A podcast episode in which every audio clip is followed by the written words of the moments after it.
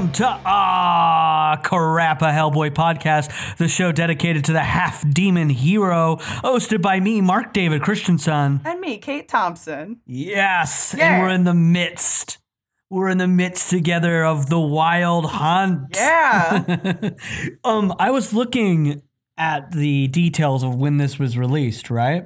Uh huh. it was split the it was f- in four it was two four month increments if you looked at the did you see that I Yeah, was, December to March and then August to November. yeah i definitely it, it's funny because this falls into that time frame that i've talked about in the past particularly i think when we started the podcast of like moving to los angeles which was uh, the end of two- 2018 excuse me not 2018 the end of 2008 into 2009 i officially Cool. moved on like january 2nd of 2009 this is definitely a transition period where i did not have money was like pinching the pennies more than ever Yeah. and was not going didn't have a comic book still store yet in LA. So a lot of these I definitely fell behind on everything Hellboy. That's why I was Oh, like when. I when I read this stuff, it eventually was because I got the library edition.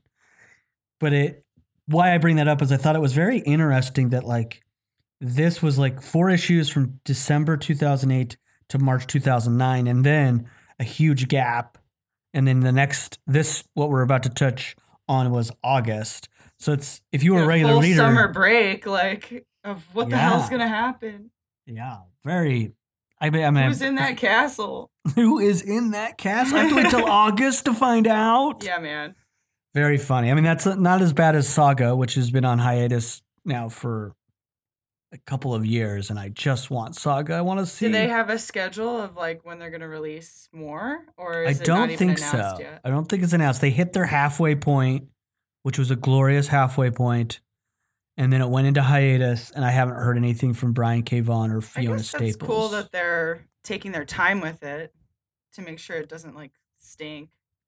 Yes, I agree with you on that. Um, I love it so much that I will. Be, I'm willing to wait, but I can't. I, I think there's a part of me that's just like, wish it was here. Yeah. um, I'm honestly starting to Google it right now while we talked because I was just curious. Like, I haven't checked. I was like, when will Saga return?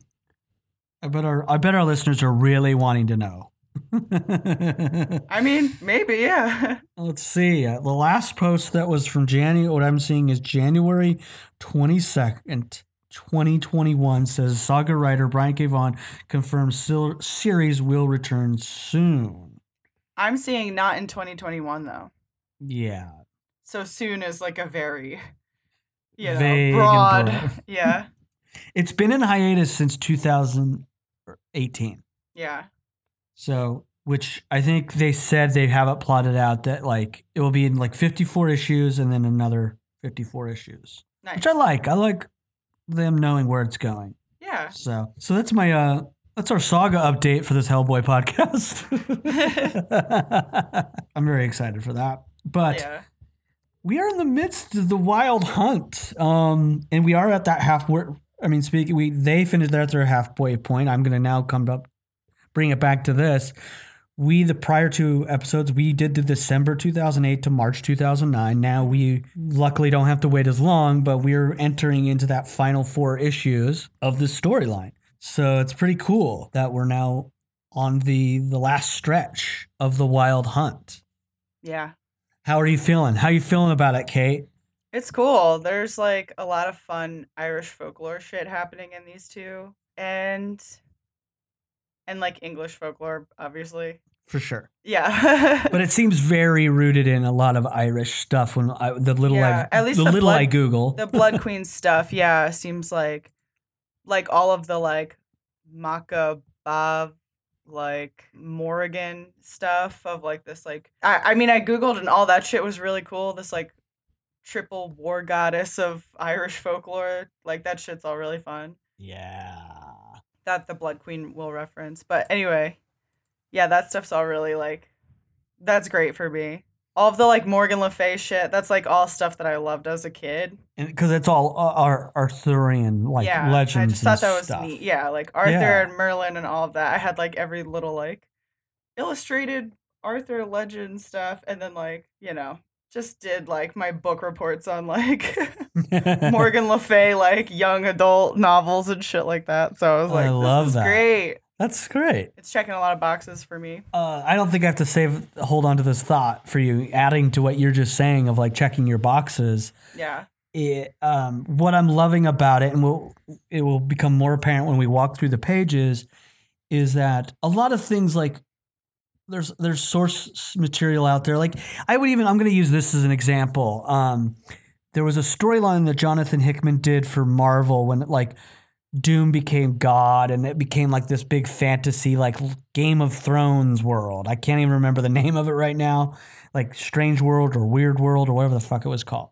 Yeah. it was i think it was yeah it was it was a lot of fun i read it not issue wise i waited until it was i could just read it digitally to be honest but a lot of that stuff seems like what's hip at the time or sometimes when people go like well i want now my my story to like delve into fantasy stuff in a bigger world it will sort of start it will deviate from what it was originally right Yeah.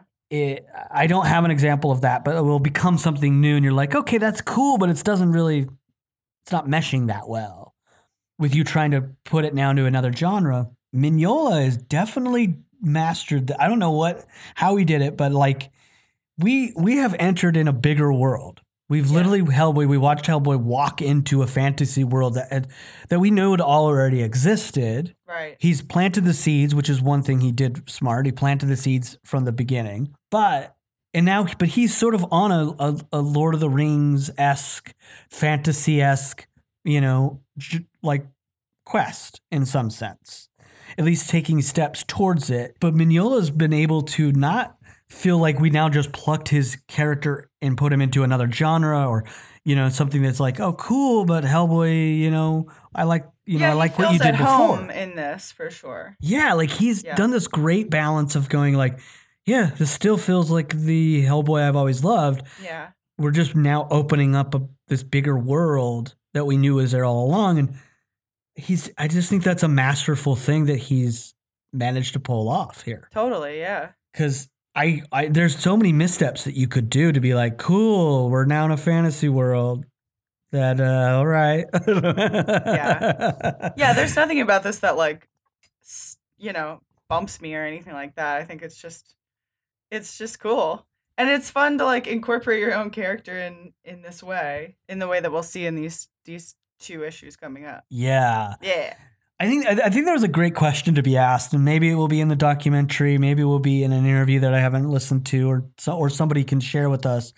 It's like I'm very curious, like when Mignola was like, was it from his first iteration of Gruagach in the corpse? Did he create him in the corpse? And maybe we've talked about this, and maybe it's in a forward. I I might have been be mistaken, but did he like create him in the corpse and go like I have this bigger thing down the line for him, or do you think he created it, shit, like put him aside, but knew he was like I don't know yet because he's mentioned like he's had characters like the little character that we we just last saw Edmund or whatever. He does mention in the like in afterward or forward or in the sketchbook one of those. He mentions how he like created that character, but just set him aside because he had no, he didn't know how to use him. Right. But then until he came to the Wild Hunt and then figured out, oh, this is where I can put him. I'm very curious with Gruagach specifically when he knew, like, oh, now I like I know how to use him. I wonder if I mean this is just purely me guessing. He does the corpse. It's like a huge fan hit. Ev- Like people love it. And at first, like maybe he intended this character as like just a changeling, which is like primarily like I guess in folklore, changelings just switch bodies with a child. yeah, So I think I think maybe after the huge success of it, maybe he was like, "Oh, I can say that this character is like a little more than a changeling. He's a shapeshifter who's just in this diminished state right now." Like I feel like, you know, ma- like maybe the initial intention wasn't to take him into this bigger story, but it's like I'm sure in trying to wrap up this Hellboy story and like bring all these elements together, he's probably looking at like all of his stories, especially ones that are like fan hits, to be like, can I bring this character back in a fun way? Totally. You're right about that. Like There's I wonder. always that. I mean, I don't know. uh, Like I'm just totally guessing.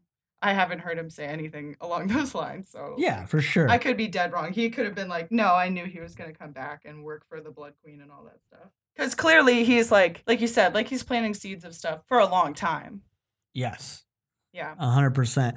He's so self-deprecating in what we have read that he probably would not like. He would not like. He'd be like, Would "Yeah, I'm just." fess up to it, or Yeah, or he'd be like, "I'm glad. I'm glad I did it. I'm, Yeah. I'm lucky I made that character and I had him someone to do." place. yeah, which is always the delightful thing about uh, Mike Mignola himself. Yeah. is just being so self-deprecating and curmudgeon. know. but that's it. Those are my initial thoughts as we walk into the second half of the Wild Hunt. Is just amazed about what is being accomplished in this. Totally. and it's yeah, and it's fun to be reading it along simultaneously with the other books because you're just like there's so much going on in the world right now. Like i would like as a normal human if you lived in this current time of this book one i'm like yeah i'm probably not i'm not knowledgeable of this occurrence of the fantasy world of going on of the fairy world and all that but i'm like some shit has happened in Munich and the US that I'm like, I wonder what I think if I'm just a normal human in the BPRD slash Hellboy universe. Yeah. I mean, they said like, you know, Queen Mab was like, by the time mankind hears about this, it'll be over. Or they'll be being subjects of the Blood Queen, like getting killed by her. yeah. So probably like nothing. You got you're just like picking up a bagel or whatever and like hanging out. I'm just hoping that if the Blood Queen succeeds, that I'm at ground zero and I just immediately get taken out by right. these Just a world. quick yeah. I don't want to even be aware. yeah, Knock my ass out. Very cool. All right. Well, those are my ranting thoughts, but uh, let's let's hand it over to you, Kate, Sure. and get get us into kick us off with chapter five. Yeah, chapter five, like you said, published in August of 2009.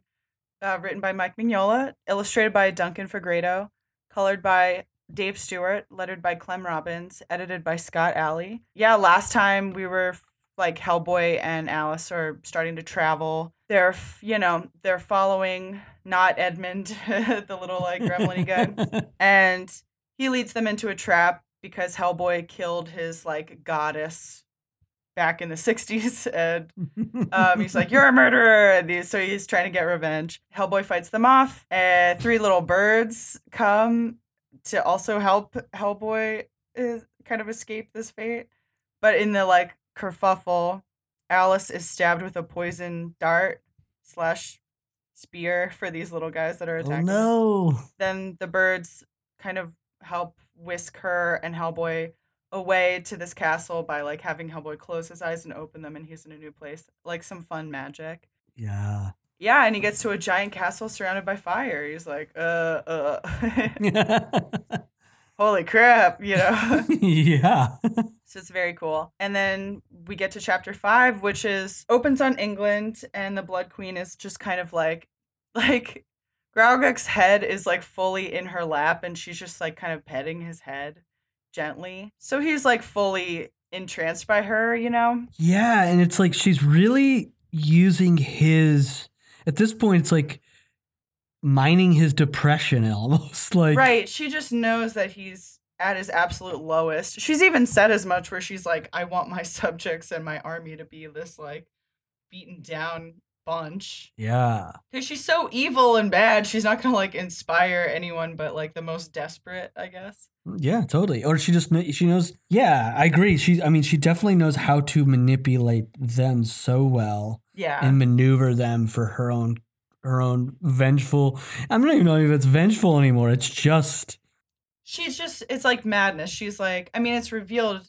in one of these two issues that she hears the call of the you know of the dragon so of like Yeah. Ogdru Jahad so it's like okay that's you just want total destruction of the earth You're like a cool, like an another cool, like sort of a. She's like a cool other sort of Rasputin figure who's doing this stuff, but like in the name of Ogdru Jahad to bring about the end of the world, and it sort of like doesn't really matter to her that the world will end. She's like gone mad. She's like crazy, right? She's almost a better vessel for Ogdru Jahad because what we found out through Rasputin, he was his ego got in his way in a weird way of like he wanted to be a grander thing, right? Yeah. Regardless of even though the dragon's like, that's not the promise.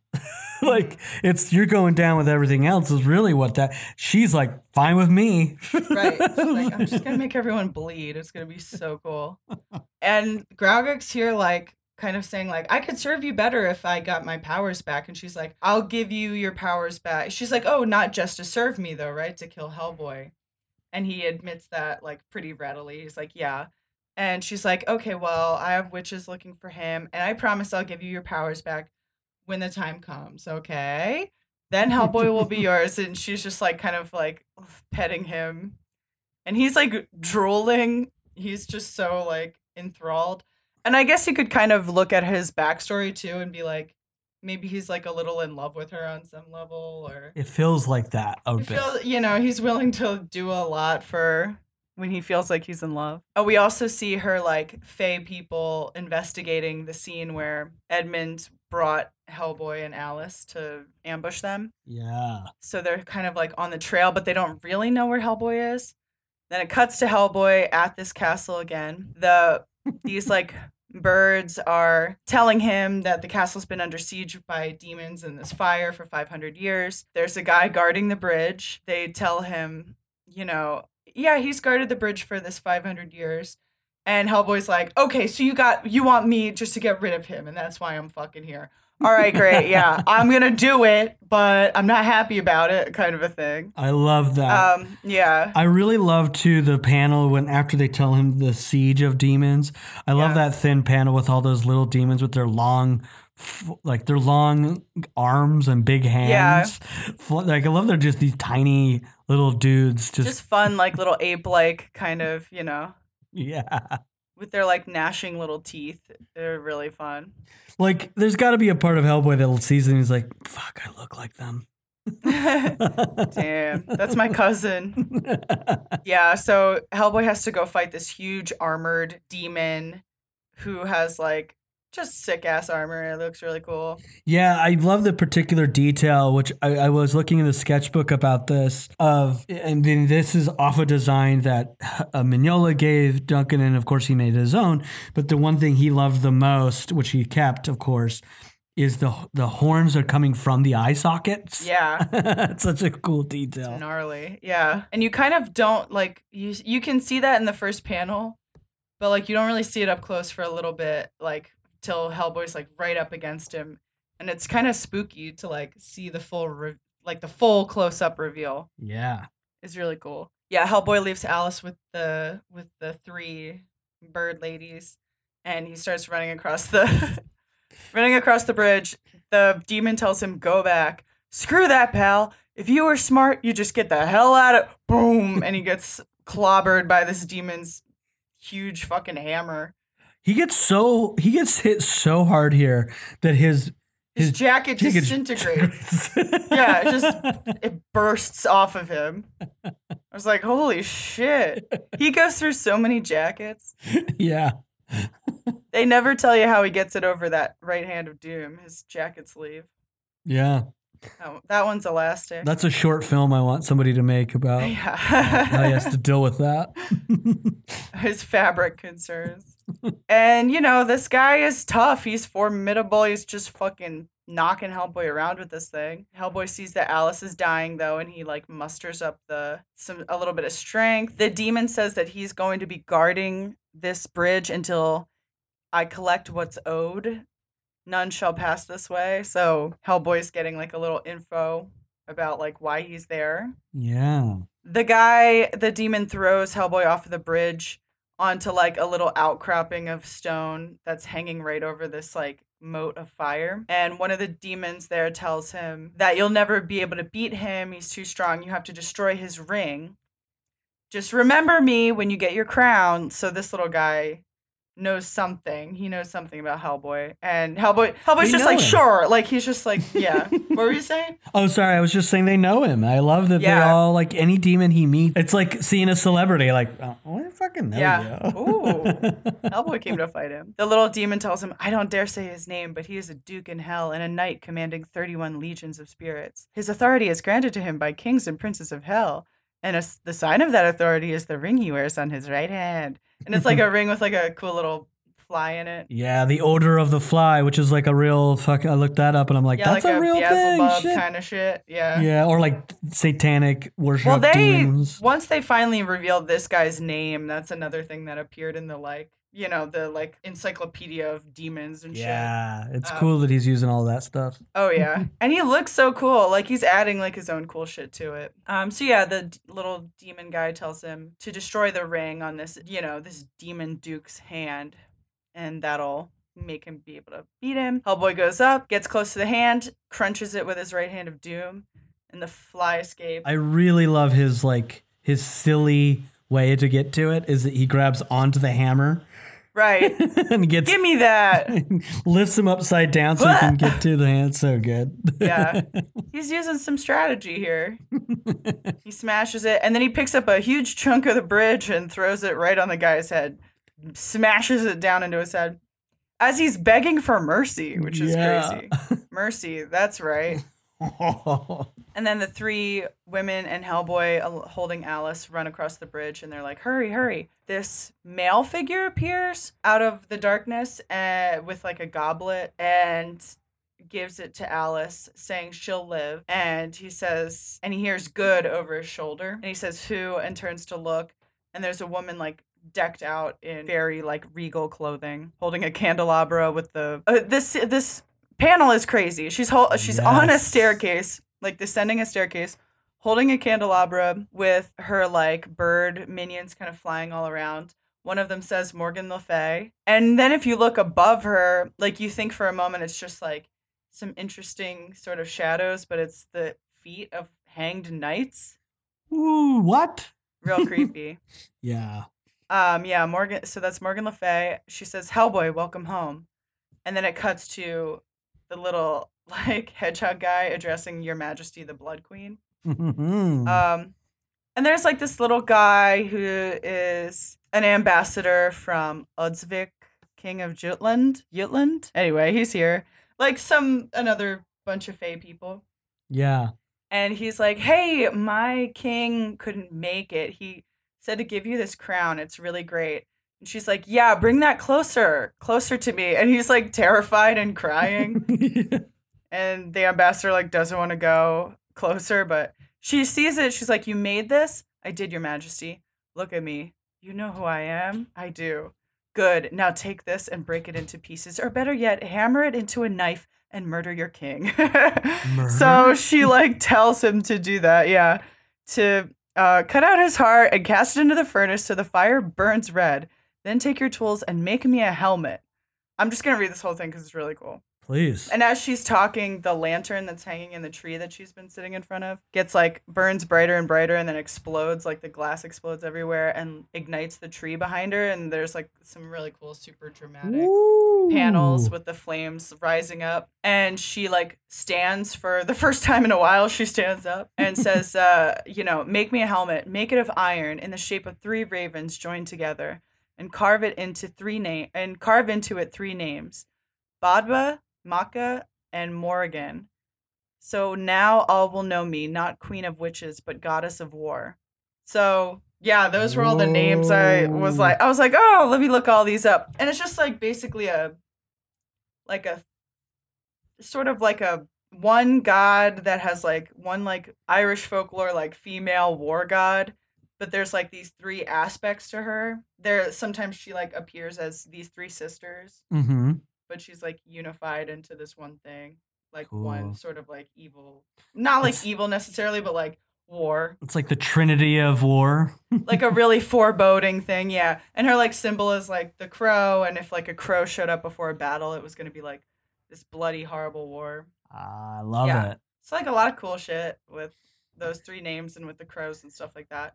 And also just shows that she's like I, you know, I don't want to rule anything. Don't give me a crown. I need a helmet because I'm trying to kill everyone. Yeah, that's what I so go make me it. that. Go- Why don't you go scuttle off and go make me that? She's like a real psycho. And that's the end of chapter Uh, five. it's a great end to chapter five. Yeah. Um, do you have any favorite um, panels and moments for this chapter five? Because it's it's a great epic. It moves, which is cool because we have that great fight scene in the middle. yeah. I mean, that last panel was just really sick. I'm a huge fan of just the progression of this this, this little ambassador because I love that he won't look up at her. He clearly knows that if he looks at her, she can get control of him. It's almost like he was. We don't see this, but it's almost like he was sent. But it's like they're like, don't look her in the eyes. Just give it and get out of there. Yeah. and she makes him come closer, and I love her. It's the first time that we haven't. Her eyes have not just been represented by just like a wash of red. Yeah. You see actual red, her red pupil or her pupil, and then her red iris. Yeah. I believe that's right. And I just love that the her eyes and the like popping out from darkness under her cloak, and then him just crying and saying "I do," and then he just can't. I love this idea that she He, like, just tells him what to do. at all. Yeah. Yeah, Yeah. just such. Again, she's shown her power in just these ways where she doesn't have to make moves. She just controls people. Yeah. and it's so scary and haunting and i love it She's spooky as hell. and i i'm i'm a huge fan of the close up on the uh on the demon on the bridge demon's hand i think that is Totally where the ring is revealed.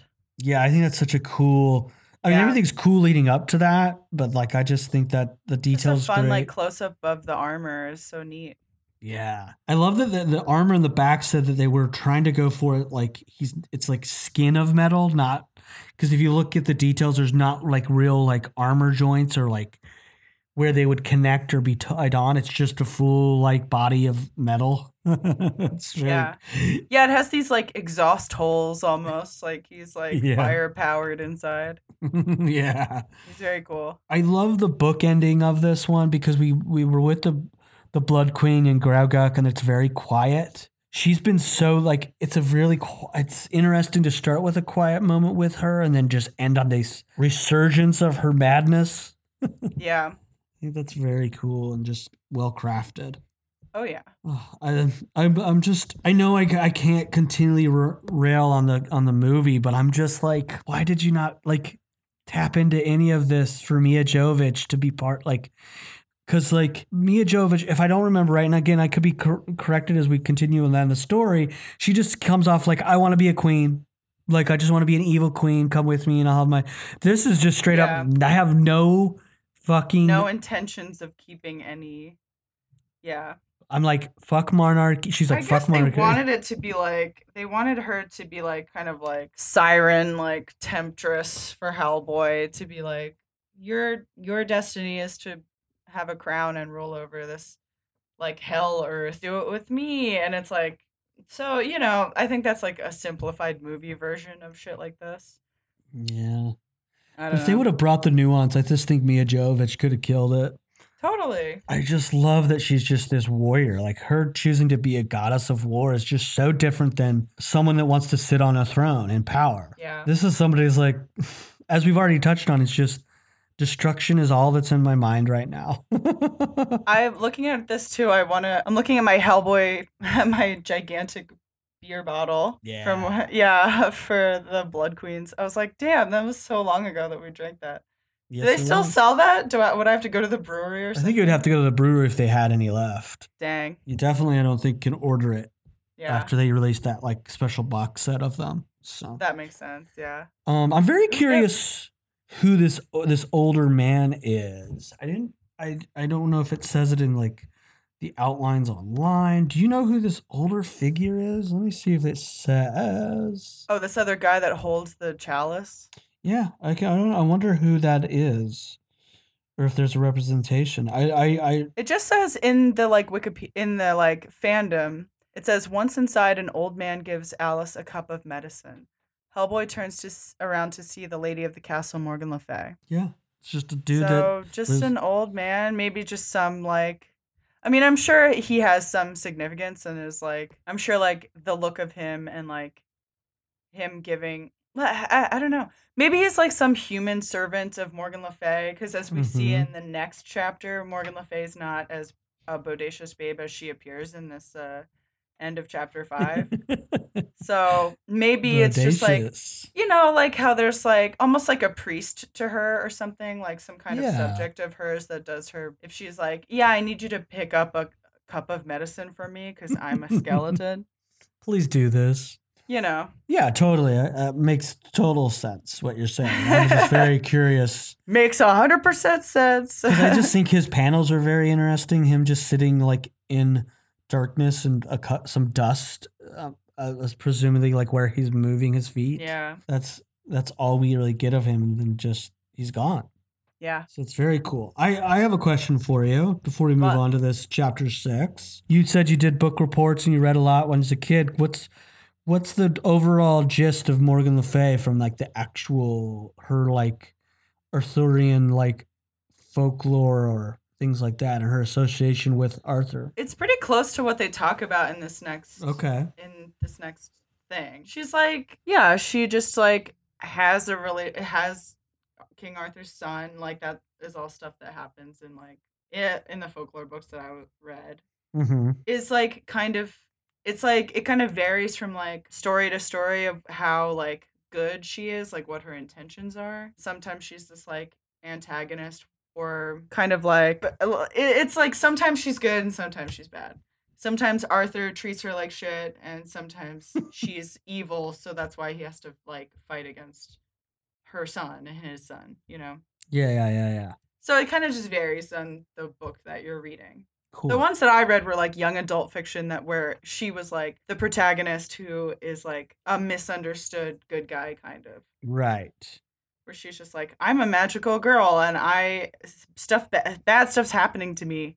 So as like an eighth grade girl, you're like, yeah, I get it. I'm Cool. a Morgan Le Fay. That's very so funny. yeah, I mean that was a long time ago that I was reading that stuff, but it was like you know it all like basically checks out with what they're gonna talk about here, except for like this like female line of bastards. I've never read that before, but I might just not be like caught up on my Arthurian legends and shit. or it's something that Mike created for his Yeah. world, which is Yeah. definitely I don't Also which a is total possibility, which shows like how how seamlessly he incorporates his own stuff into these things, where it's you kind of you're not even sure if it's like oh does that exist in folklore like where he had like where arthur's son had bastard children and like does that check out or but that's what I like about it. Yeah, I don't have to do I don't have to like you can get a kick out of looking up everything that he's referencing and I think that will enrich your own like your own knowledge base but he has he's really immersed us into his own world that like it doesn't matter. I just trust what he put down is like, well, this is what happened in this version in this world of Hellboy, which I Yeah. love. Cause I'm like I I'll be honest, like I'm not very versed on King Arthur. I know the basics of King Arthur and you know, went after a whole I mean, I'll be honest, most of my King Arthur comes from fucking Monty Python. Um, and I mean- I mean, I've never seen the movie Excalibur. I've never really watched anything. I didn't watch the Sam Neill That stuff's Merlin. TV show. dude the merlin tv show was my jam it was so fun i loved that shit That's great. I mean, he's all fantasy, right? Like King Arthur's not based. In, it's not like a thing where like there was an actual King Arthur and then just got like stories. He's he's all fiction, correct? Am I wrong about that? I don't know. I've always been confused about that because I've never been into it enough to research it myself. I mean, it's like a thing that's debated. I think. Hold on, let me Google. Oh, it. really? Like, oh, like because it's like debate has gone on for centuries. Historians have been unable to confirm that Arthur really existed. Though Arthur may have been a real person, his mythic power would only grow stronger as centuries pass. So think of like a Vlad Dracula kind of a guy. Like, you know, it's like maybe this guy existed, but then his legend outgrew him a ton. Yeah, I mean, here's a controversial thing. It sounds like it's just like Jesus. It's like this guy existed, Yeah. said, "Hey, come. There's a better way of life. We don't have to be beholden to these temples that charge you money." And then after his death, and because the state just killed him, then they blew the myth. The myth grows on. Yeah. So that makes sense. this one thing is saying that he's likely there's like three people in history who it looks like like were combined in stories made into this one King Arthur figure. Oh. So like maybe some guys existed who did some of the actual shit that I, I don't know. I don't know a ton about this. I don't either. That's why I'm Yeah. being very transparent about that. yeah. Um, I, I'm, I'm, I'm reading Hellboy and I'm loving it, and I love that he brings in King Arthur and all of this. What we're about to really delve into, but I just take, I, I, I- I tend to just be like, I'm gonna take it for what Mignola is offering me up, Yeah. and not worry about it if it's matching up with some other uh, mythology or source. This, I'm just going straight to what Mignola is offering me as the source. Yeah. I mean, it's like, yeah, I, I'll take his version of it for this story.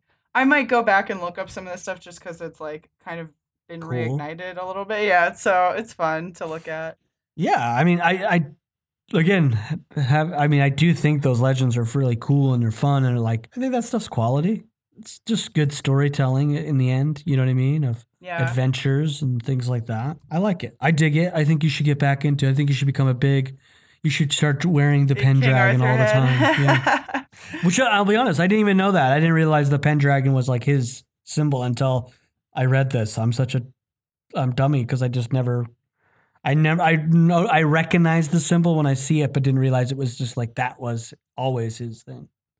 Which we'll touch on as as well in here of where that came from, at least in this iteration. You can confirm if that was part of the real mythology. oh, yeah, not. yeah. It was like Uther Pendragon was his father and all this shit. I don't, I, like, I know like a little teeny bit. Cool. I haven't watched all this shit in a long time or read anything about it in a long time, but it's so fun to be like, yay, yeah, totally. Knights and dragons and Merlin. Like, that's the coolest. It's cool. With that being said, let's get into this cool chapter six. yeah, yeah, we're still at Morgan Le Fay's castle. Hellboy's kind of like asking, you know, asking her what the hell's going on. Who was that? Uh, she tells him, oh, like, who was that on the bridge? Elagos. He was a duke in hell and a knight of the Order of the Fly, but after his defeat by you, I suspect he's been demoted. And he asks about what he said about collecting what's being owed. She says payment for powers granted me by his master a long time ago. So I guess it's like the devil gave Morgan Le Fay her powers and uh, wants to collect on that. And she's like, no. And he's like, oh, so you were like being held prisoner? She's like, no, I could have left any time. Why didn't you? Because I'm waiting for you. So this is such an yeah. interesting conversation to start this off with yeah, because it is it's also it's being image wise on top of this conversation is we're getting closer on this to this castle with these trees and then we see that the trees are full of knights that are hung either by someone else but what i assume is themselves it's very haunting I don't to know. It's either them or Morgan Le Fay. It could be like knights who were, you know, I don't know. No but i think that loyal to the, someone else or like or they did kill themselves to serve her later or something as this like dead army i don't know I'm very curious why they're hanging. It's such a cool, interesting, haunting image. yeah Because if she's just spooky. sitting around, are they? I'm like, I'm only implying because I'm like, is she like, yeah, you guys are gonna guard me, and then they just go mad over time, and they're like, I can't do this anymore. yeah i don't know I'm out. I know. I'm tired of fighting demons for they're you. hung in such a way where they're like almost like so evenly spaced like christmas ornaments like it doesn't Yeah. seem like a natural kind of a way for that, someone yeah, to like crawl out onto this limb and hang themselves from this far off limb for sure. so maybe something that she did Yeah. I don't know. Yeah. So she's like, she's continuing to talk to Hellboy. She's going to lay out a lot on him on this issue. He says, When you first got here, you said, Welcome home. She says, Perhaps you prefer the house where you were born. And there's just a panel of like, with like red, like blood red and like bloody hooks. Whoa. I- uh, which we've Yeah. never. The closest thing we've seen of this is when Hellboy saw the vision of his mother being taken. Yeah.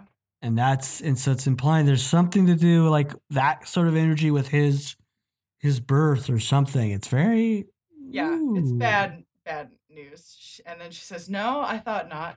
She offers him wine and he declines, which is, you know. Which is interesting because we've seen him. Yeah, he's he's acknowledging his problems, um, but it's He's like, no, I better stay sober for whatever I'm about to hear. yeah, Plus, like, you know, if a some kind of like folklore creature offers you food or drink, you might want to hesitate on that, on saying yes to that. yeah. You've already been led to a trap once. yeah. So he says no. He's like, she asks if he knows who she is. He's like, I sort of remember you from stories, and you're the, you know, you're King Arthur's half sister and the mother of his son, Mordred. Alice chimes in. He tried to steal his father's kingdom. Morgan Le Fay says that they met in battle and killed each other, and it was believed that the Arthurian line ended there, but Mordred had three bastard children, three bastard sons, I should say. And the sons were all killed, but there was a daughter.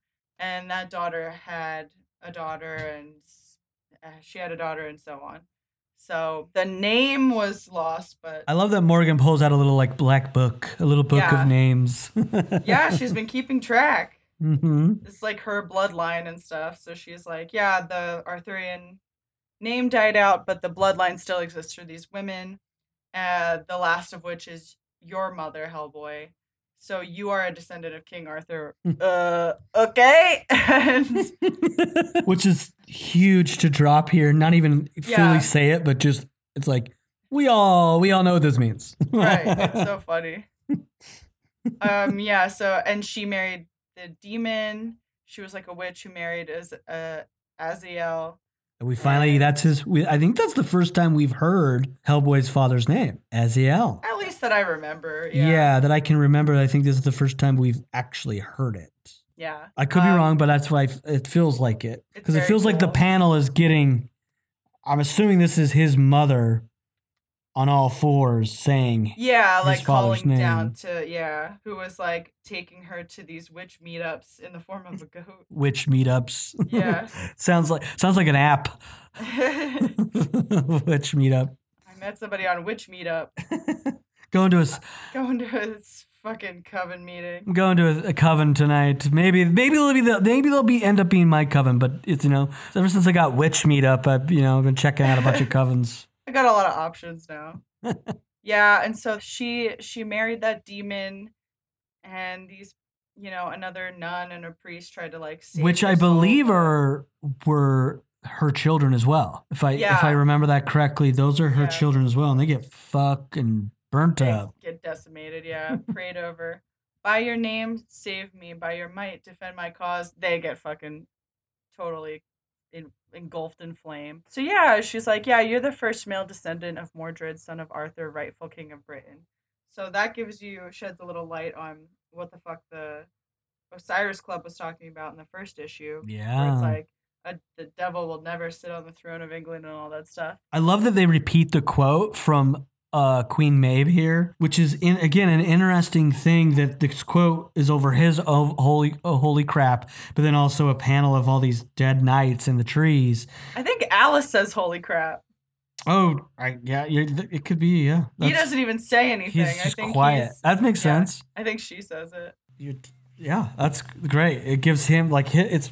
You're probably yeah. I think you're right, and it gives more weight to the moment if we don't even hear anything from Hellboy. Yeah. And then I love the quote: "You are your father's son, but you also had a mother. Either way, you are bound to wear a crown." It's like, Yeah. oh, now it's coming. Everything's coming Yeah. together. Of like what you meant. he's like all. It's interesting that he's this whole time been pushing off one crown. It's like, well, fuck another one. It's just like, why can't I not have any responsibility? Right. It's like I just want to hang out and like punch vampires every now and then.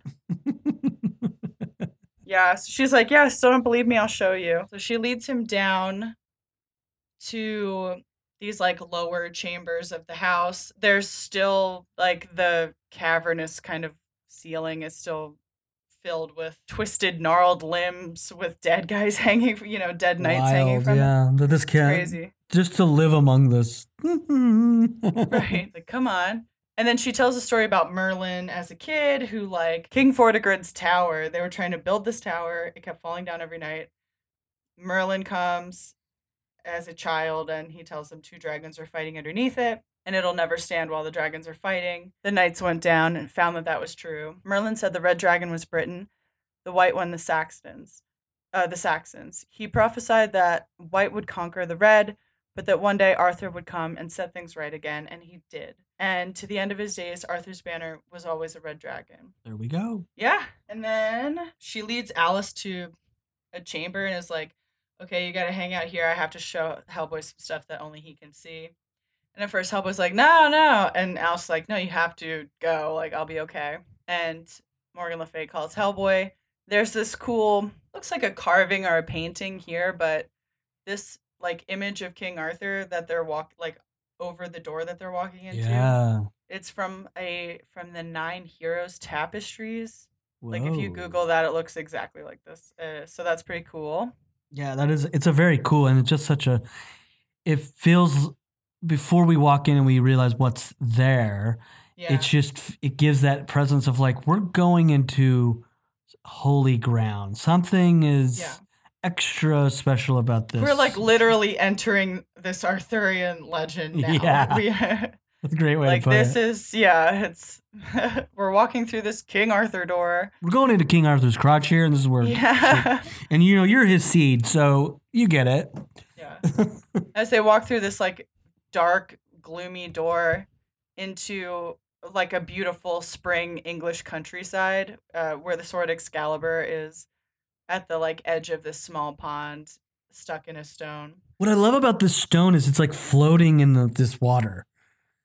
It do- yeah, it it's do- like well, it's like emerging from the water, right? It's like But look, you can see. foundations of it are underneath, right? I feel like if you look close to it, it's as if the rock is not even touching the bottom. It's just floating. The stone is. Yeah, And I think I, I cool. read that as the reflection, but y- you could be right Oh, you're that's cool. I because it's I- not exactly the same shape. you're probably hundred percent wrong, and I should shut up.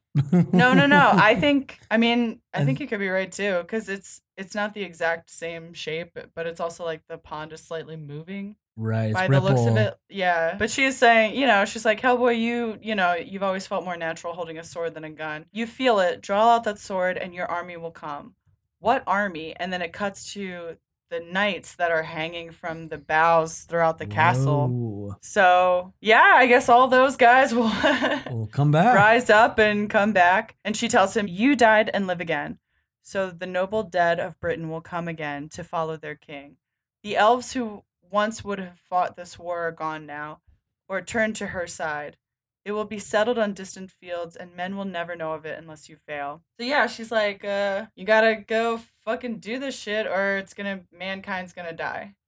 And he asks, like, who is this Blood Queen? What's her deal? Morgan Le Fay tells him Nimue, sometimes called Vivian, who charmed Merlin and stole his secrets, used them against him, and entombed him alive, which is touched on in the movie for, for We meet- real brief and fast. for like a second. Yeah. she gained great powers to hear and understand the voices of all things in the earth and the spirits in the air, but one voice she heard louder than the others, the dragon. So, yeah. And not not like Pendragon. She's continuing to explain, but Ogdru Jahad. Yeah, it's a really cool panel of her like in a weird way she's she's planted in earth, but then whatever cosmic powers are like she's Yeah. in two places at once. She's like Ogdru Jahad is literally like right above her. It's really yeah, cool. it seems to be hovering right above her. Yeah, I love it. yeah, and she went nuts, and the other witches chopped her up into bits, but the bits kept coming back together, and uh, now she's free and whole again, and still crazy as hell. I love go- going back though. Like I love that the other witches. This is another thing that I love about this is like they all the pieces kept crawling back together, and I love that just is represented by that one panel of like a cut arm like Yeah, crawling across the- Traveling. forest. like Thing from the Addams Family. and again, like I'm I'm gonna harp on that damn movie. Far more cool that they were like, fuck, we can't keep these parts separate. Let's just stick them all in one box. Yeah, we'll house them together. which is like in the movie it was like we'll separate them and then they'll all come back together and it's just like yeah this is this source material once again cooler Yeah, yeah, I think so too. i just beth came in and started snickering at me and i meanly told her to was so go. impressed by your cool opinion of but continue kate this is a wonderful backstory for Nimue. i love it Yeah, it's really cool. Yeah, she's still bonkers. and she's just gonna want a war where it's there's nothing but blood. She's just gonna leave nothing but blood. And as she's saying that, Hellboy has a flashback to his fight against the giants, where he was like brutalizing them, and we hear like blood, more blood, nothing but blood, and he's like chopping off limbs and growing his horns back, and his crown, his like hellish cl- crown, is appearing above his head and then it cuts back for a moment to Excalibur with these petals falling around it, this like more peaceful seeming path, Yeah. and then back to Hellboy at the end of his fight against the giants with Morgan Le Fay's narration over it. For in the end, the moon will be as blood, and the seas boil, and the land burn, and then we're getting like just full blown like biblical passages. Yeah, and the biblical passage begins over Hellboy, like in what I think is now like a vision forward to po- the potential Yeah. of him as, you know, Anung Un Rama, like full form. yeah if he was to like take up the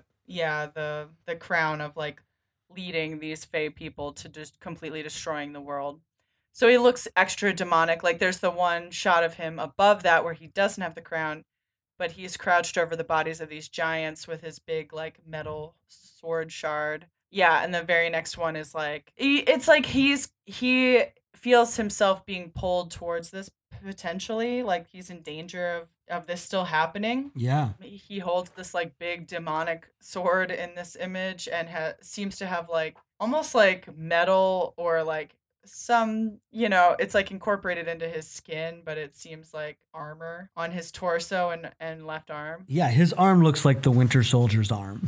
yeah it's yeah. like, oh man, you became even more badass by Yeah. embracing this evil. yeah so like no remnant of his human clothing or anything like that anymore And I've seen like similar to the chains that we've seen his father use on his mother in the past and the ones that we got a quick flash of. yeah he's got the chains on his uh like i don't know whatever cloth that he has wrapped around his waist and just the fucking chopped up remains. And that like version of him screams and like fire comes out basically or like opens his mouth and fire comes out. And the biblical passage continues where you know talking of it spoke of great signs even making fire come down from heaven to the earth in the sight of it uh in the sight of it deceives those who dwell on earth bidding them take the sword your army will come and you'll save your people which is from revelation 13 chapters 11 or you know 13 whatever chapter 13 verse 11 to 14 I yeah, I think it's Bible verse. Yeah, never read it.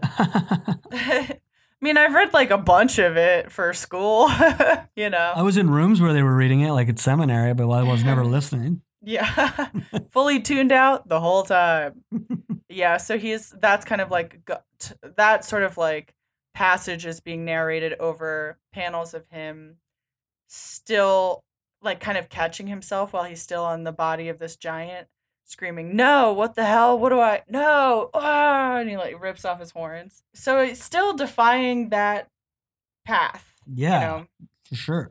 even though it seems like for a moment he kind of succumbed to it and fought these giants for no reason other than for pure destruction Yeah. and to shed blood he like snapped out of it and was like no that's not what i choose to do i've ripped my horns off and continue to make the choice that i have been which is to like yeah just defy complete destruction and try to like stand up for humanity Mm-hmm. and I like that in the previous issue too. Like he keeps denying that he's an Englishman, you know, and he's like, I'm American. I'm American. Like he says it twice. So he's like has this like chosen self. He has this version of himself that he prefers and wants to, you know, wants to continue to live in that way. Like he was American, he was raised by an American guy. Or uh, Broom's English actually, isn't he? Yeah, Broom is English. Uh, whoops. Anyway, But, but I mean, he was, he, raised but he in was, America. yeah, he was raised Yeah. on an American military camp. His yeah. his culture is more American than it is English. It's a mix, Yeah. but it's definitely his his his his environment is American. Yeah. And I mean, he he is he, BPRD is stationed in the U.S. Yeah. His friends are he was raised. He's like culturally American. yes, so he's like denying that he's even English. And now it's like, okay, you're a descendant of King Arthur, so you're basically as fucking English as you could get.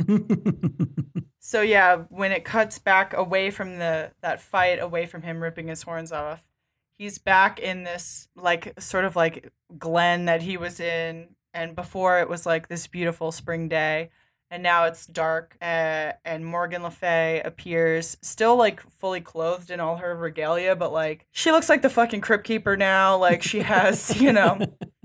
She's I a would, corpse. honest- I would say the Crypt Keeper looks better than her. Yeah, she's looking bad.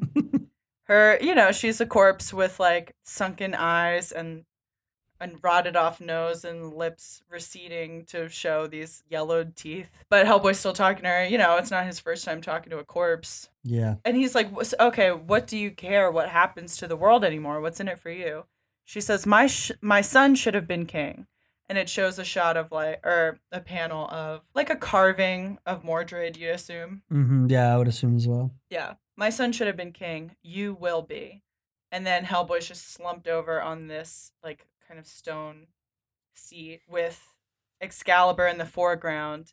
And Morgan Le Fay has like walked away, leaving him there to make his decision. Yeah. And that's the end of that chapter. What a great place to put him and where we've gone because I feel like so bad for him. I mean, definitely Mignola and Duncan with this his posture at the end of this is very Yeah.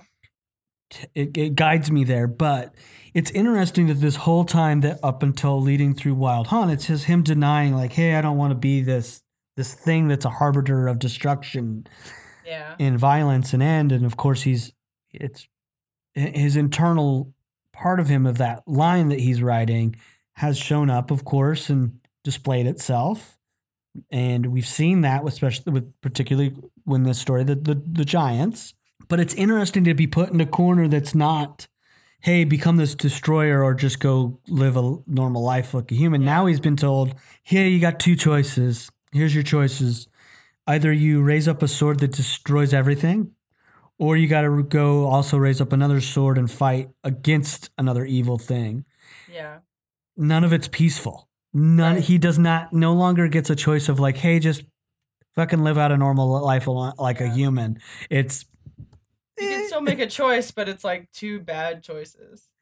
yeah he doesn't get off at all it's just Yeah. like man i feel bad for you dude It's that same. I mean, we. I feel like we talked about this a long time ago. But there's this little book about like writing TV pilots that talks about like why Buffy the Vampire Slayer is such a good character because she has this conflict of wanting. I want to be a normal teenager, but I'm destined to be the chosen one and fight vampires.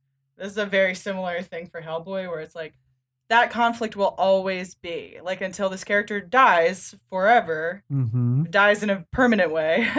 Same with Buffy. Buffy died and came back. Anyway, spoiler yeah, dude, like that shit came out in like Yeah, 30 Who years cares? ago, 20 years ago. But yeah, it's like um just an inter- eternal kind of a thing. Like it's it, you could refresh this forever because Hellboy will always want something that he can't totally have and then he'll have to fight against for his like want to be real. And if he ever gets that thing, then the story's kind of over. Yeah, I, I I agree, and I think that's where Mignola made this such a complex and character Yeah. to, f- and then we're seeing, which we've already talked about as well, but it's still in here, is that him him having two two sides of him, which is the demon and the human. You can't you can't have both. You can't have both good of both sides because if he he's, he has sided with the humans for several years, but now that's also come home to to wreak havoc and get these now these creatures are like hey you've gone against us even though you're one of us now we all want revenge on you we don't we don't welcome you here now anymore and then Yeah. humans what we're seeing which is also playing out in the bprd is like that side's now gonna it's like if for the first time which we've which i found interesting is that he was welcomed right he walked among men he was put on the cover of time magazine Right. but now you could say that this destruction is now making its way and destroying cities. If even if he came back and tries to save the day in the human world, will he actually be welcomed? Right. After all of like the destruction that's sort of, you know, not directly caused by him, but But he's rooted in it. yeah. So it's we're getting now that where he's just like, hey, you're you're part of this world. No, as you've already Man- stated. mankind will never know of the, you know, if he does fight for them, they'll never know. Yeah, they will never Yeah. know. So it's what what weight on his shoulders that he never, which was only. Ver- I mean, I'm curious. I mean, I guess this is 2009. I think at this point in the storyline, but like Yeah. he got introduced to this in the year of '93. Yeah. just pushed away, and now it's still just it's not going away, buddy. Yeah. Gotta face this shit. Any favorites? Because I think this this one particularly in Wild Hunt has I've loved everything leading up to this, and there's great, but this issue very much is just awakening things I absolutely love that have, uh, which we just already spoke about, but have always been on the fringes of him, but now coming to the foreground and awakening, and him having, as you said, have to face it, has, makes this one probably possibly one of my favorite issues. Yeah. I mean, there's a lot, there's just like some answers, Yeah, you know, about like his origin and stuff like that. Favorite panels? I, I really like when she's leading them down through these like kind of like dungeony sort of tunnel parts of the castle. uh-huh. How her, the light from her candelabra is like trail trailing behind it. yeah. I thought that was cool. I think that's very cool. I agree. Yeah, the hanging bodies are really fucking spooky. Yikes. Probably that probably that candle stuff is probably my favorite. But there's so much there's so much beautiful stuff to look at and like Fegredo is just really good. He's he's like Mignola and he like in his like plotting out of the whole page, the composition of the page flowing and having like good pacing and stuff like that. Yeah. There's a lot to like about it. But probably that probably stuck in my mind the most. Being like, oh cool. Yeah, I'm with you there. Those are great. I love the, I love the, I really love the panel of Nimue, the Blood Queen. Before she, the Blood Queen, was in the Goddess of War. She's Nimue in front of with Ogdru Jahad. I think that's a great panel. Yeah. It just showing, just showing us in one quick panel her beginnings of just like, oh, you truly are mad, and it's because you're tapped into this source of evil that we know exists. Yeah. And I, I just love the power. Like, we'll probably get more of this. I love that, which we were sort of making jokes about him having the Winter Soldier's arm, but Duncan Fegredo and and Dave Stewart really show us like not only like yeah we're seeing him with full horns and the crown and like these little like etchings in his skin, but I love this power pose that he has because I don't feel we ever have seen Hellboy ever show this this amount of ego before. Right. It's almost that. It's like he is showing such. he doesn't even have this good posture. Yeah, exactly. you know? He he He's he. really slumped over. He's more self-aware of his, his his of his even his size and Yeah. his lumberness and like how he stands out. And this is showing him in a in a, in a state of like I'm fucking here and nobody can question anything. And it's like that to me is also him. That's a side of him that you're like I understand why you'd be scared of that. Yeah. and it's just a pose and the differences, and I love that. Yeah, it's awesome. Oh, it's everything that it's just everything that we love about Hellboy and his struggle put into these two simple panels of his with poses, him crouching and then him up and fully just chest out and fucking God, it's like toxic it's literally toxic masculinity. You could be the ultimate version of it. Look at me, fuckers. now that sounds more like the movie where he's like well, yeah, I mean they would crushing a beer can or some shit. Unfortunately, the movie would be like, look at this and be like, look how fucking cool it is. Yeah. Versus like, this is, again, I continually love how Mignola has been able to do that. that, is show that, that this power is a harmful thing. It's not a cool, a cool thing. Yeah. And I, I, Yeah. I just kudos to him for doing that. You know, the strength to to go through all that bravado and then end with Hellboy in such a sad place of such weight on his shoulders is just again every issue of Wild Hunt just keeps renewing how much I love where Mike Mignola has grown to become such a great storyteller. He oh, already yeah. was he already was a good one, but this is just showing a a great achievement of where he how far he's come. Yeah. So I love it. I agree. It's so cool. I'm loving this stuff. I, you know, it's again, wish we would just continue with these pages, but we're, know. we're not doing that until next week. So, oh, any other additional thoughts that you have with where we are and continuing Just these. gotta go read some King Arthur shit. I know, right? Yeah. that would be the place to go. Is now is just read up on your King Arthur. Yeah. go watch the Merlin TV series from like when was that? Like 1998 or something? Yeah, there you go. I need. I mean, definitely like early CG TV CGI in that in that show. Sam Neill. Before I get to two suggestions that I thought of while reading this with you, Kate, I wanted to point this little detail out that I think is very interesting, and I want to hear your thoughts on it. And anybody out there that's listening could share as well. I find it interesting that people familiar with to to Hellboy, when they write out Hellboy, and for the most part, they it's just Hellboy. It's all one word, right? Yeah. The way it's written. But if you notice that when Gruagach t- speaks his name, there's a dash, and I wonder Yeah. what that means. He's like Hellboy. Like, what is the dash? What is, I'm very curious what they're going for there. It feels like they're giving him a little more like. Of course, he's very vengeful. He's very spiteful, but I wonder if I I, I have no uh, question. I'm not versed when it comes to language. You've heard me speak on here for.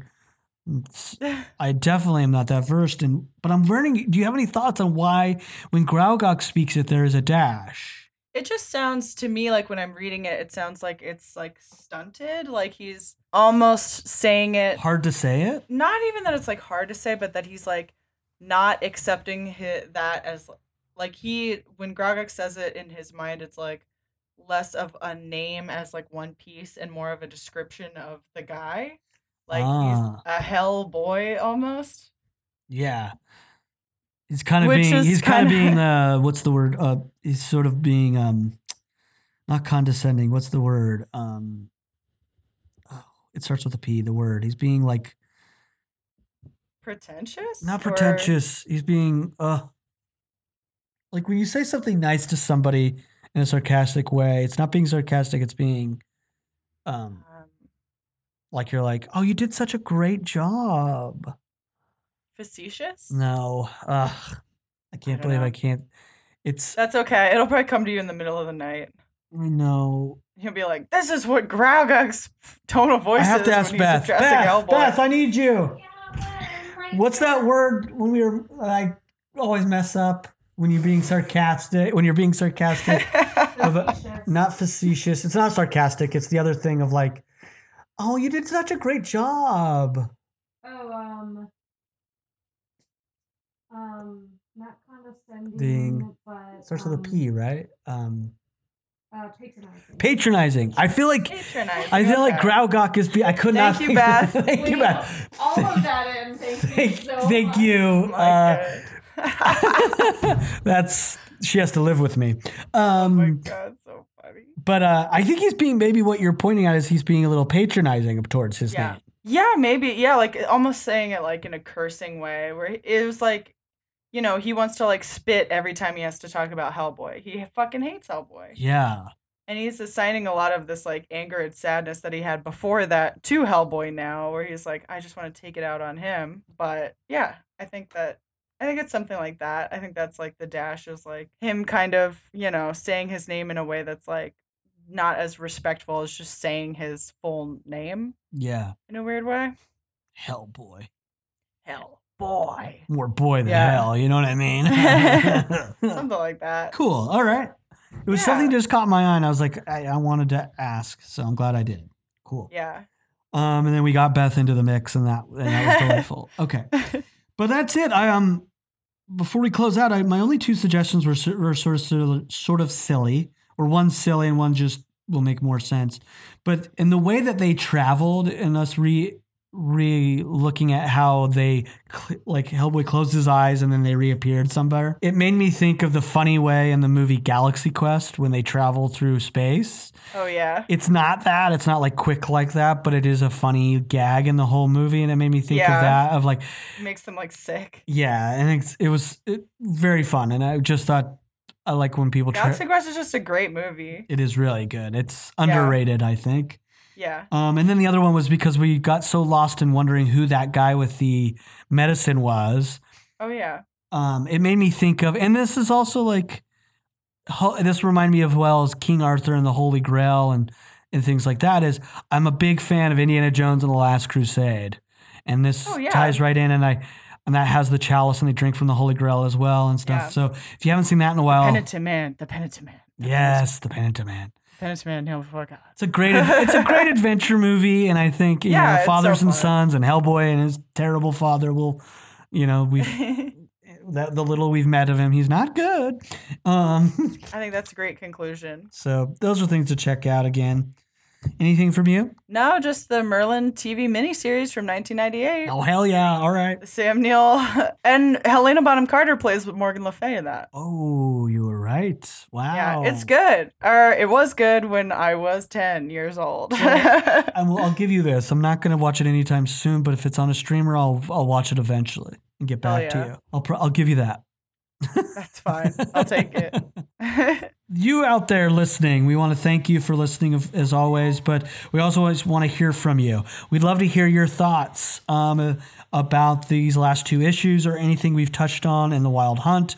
We want to hear your thoughts on anything that we might have missed, might have not drawn more um, attention to that you'd like us to. We just want to hear your thoughts on everything we talk about on any episode of the podcast.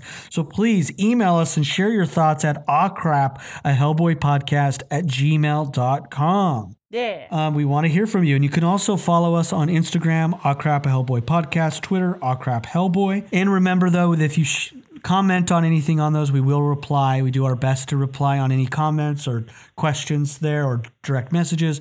But if you want your thoughts on the show, definitely email us. And then if you could please um, subscribe, rate, review anywhere that you get your podcast to the show. But if you do go out of your way, and we ask you to do this, go out of your way to go onto Apple Podcasts and give us a five star review that starts with the word boom. B O O M. Uh, we will read your review right here on the show and give you big old praise. We call that a boom review.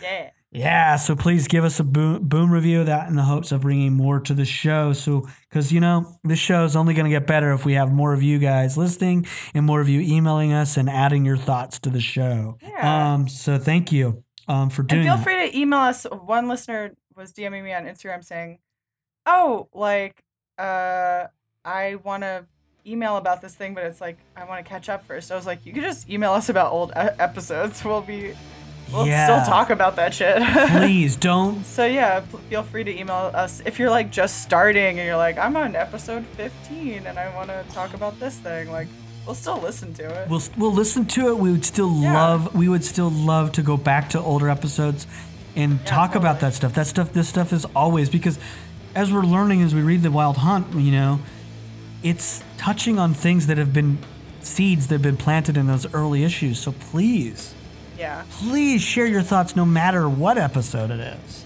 We'd love to hear from Kate is completely right. We want to hear from you no matter where you are in this um, show that we've that we're doing. So Yeah. um, we really, truly, you, everybody out there listening, that in, in any time you've shared, you've enriched the show so much. Yeah, for sure. Um, you make it better. I'm really excited for next episode when we're gonna finish out the Wild Hunt. I'm, I'm loving hearing your, just again, I constantly keep saying this every episode. It's great to walk through this one of my favorites with you, Kate. So Yeah. it's been a delight. But that's it. Unless you got anything else to add. That's it. That's just it. Merlin. all right, we're all gonna watch. 1998 Merlin. I've decided now by the end of this, I'm going to commit to watching it and giving you an update about it. I at least watch the trailer for it or something. Like, get Okay. a sense of the flavor. Because I remember it being awesome. I remember the flavor being silly, but I'll we'll give it a try. Lena Headey's in it too. I'm just looking at. If you well, did you watch Game of Thrones? I forgot. Yeah, I did. Oh, okay. Yeah, Cersei from Game of Thrones is in it. That's crazy that she's in it. Wow. Yeah. Wow. Yeah. What a history. Wow. Yeah. Um, well, I'll get back to you about Merlin when I watch it. okay, great. Um, all of you out there, once again, thank you for listening. And remember, We love you.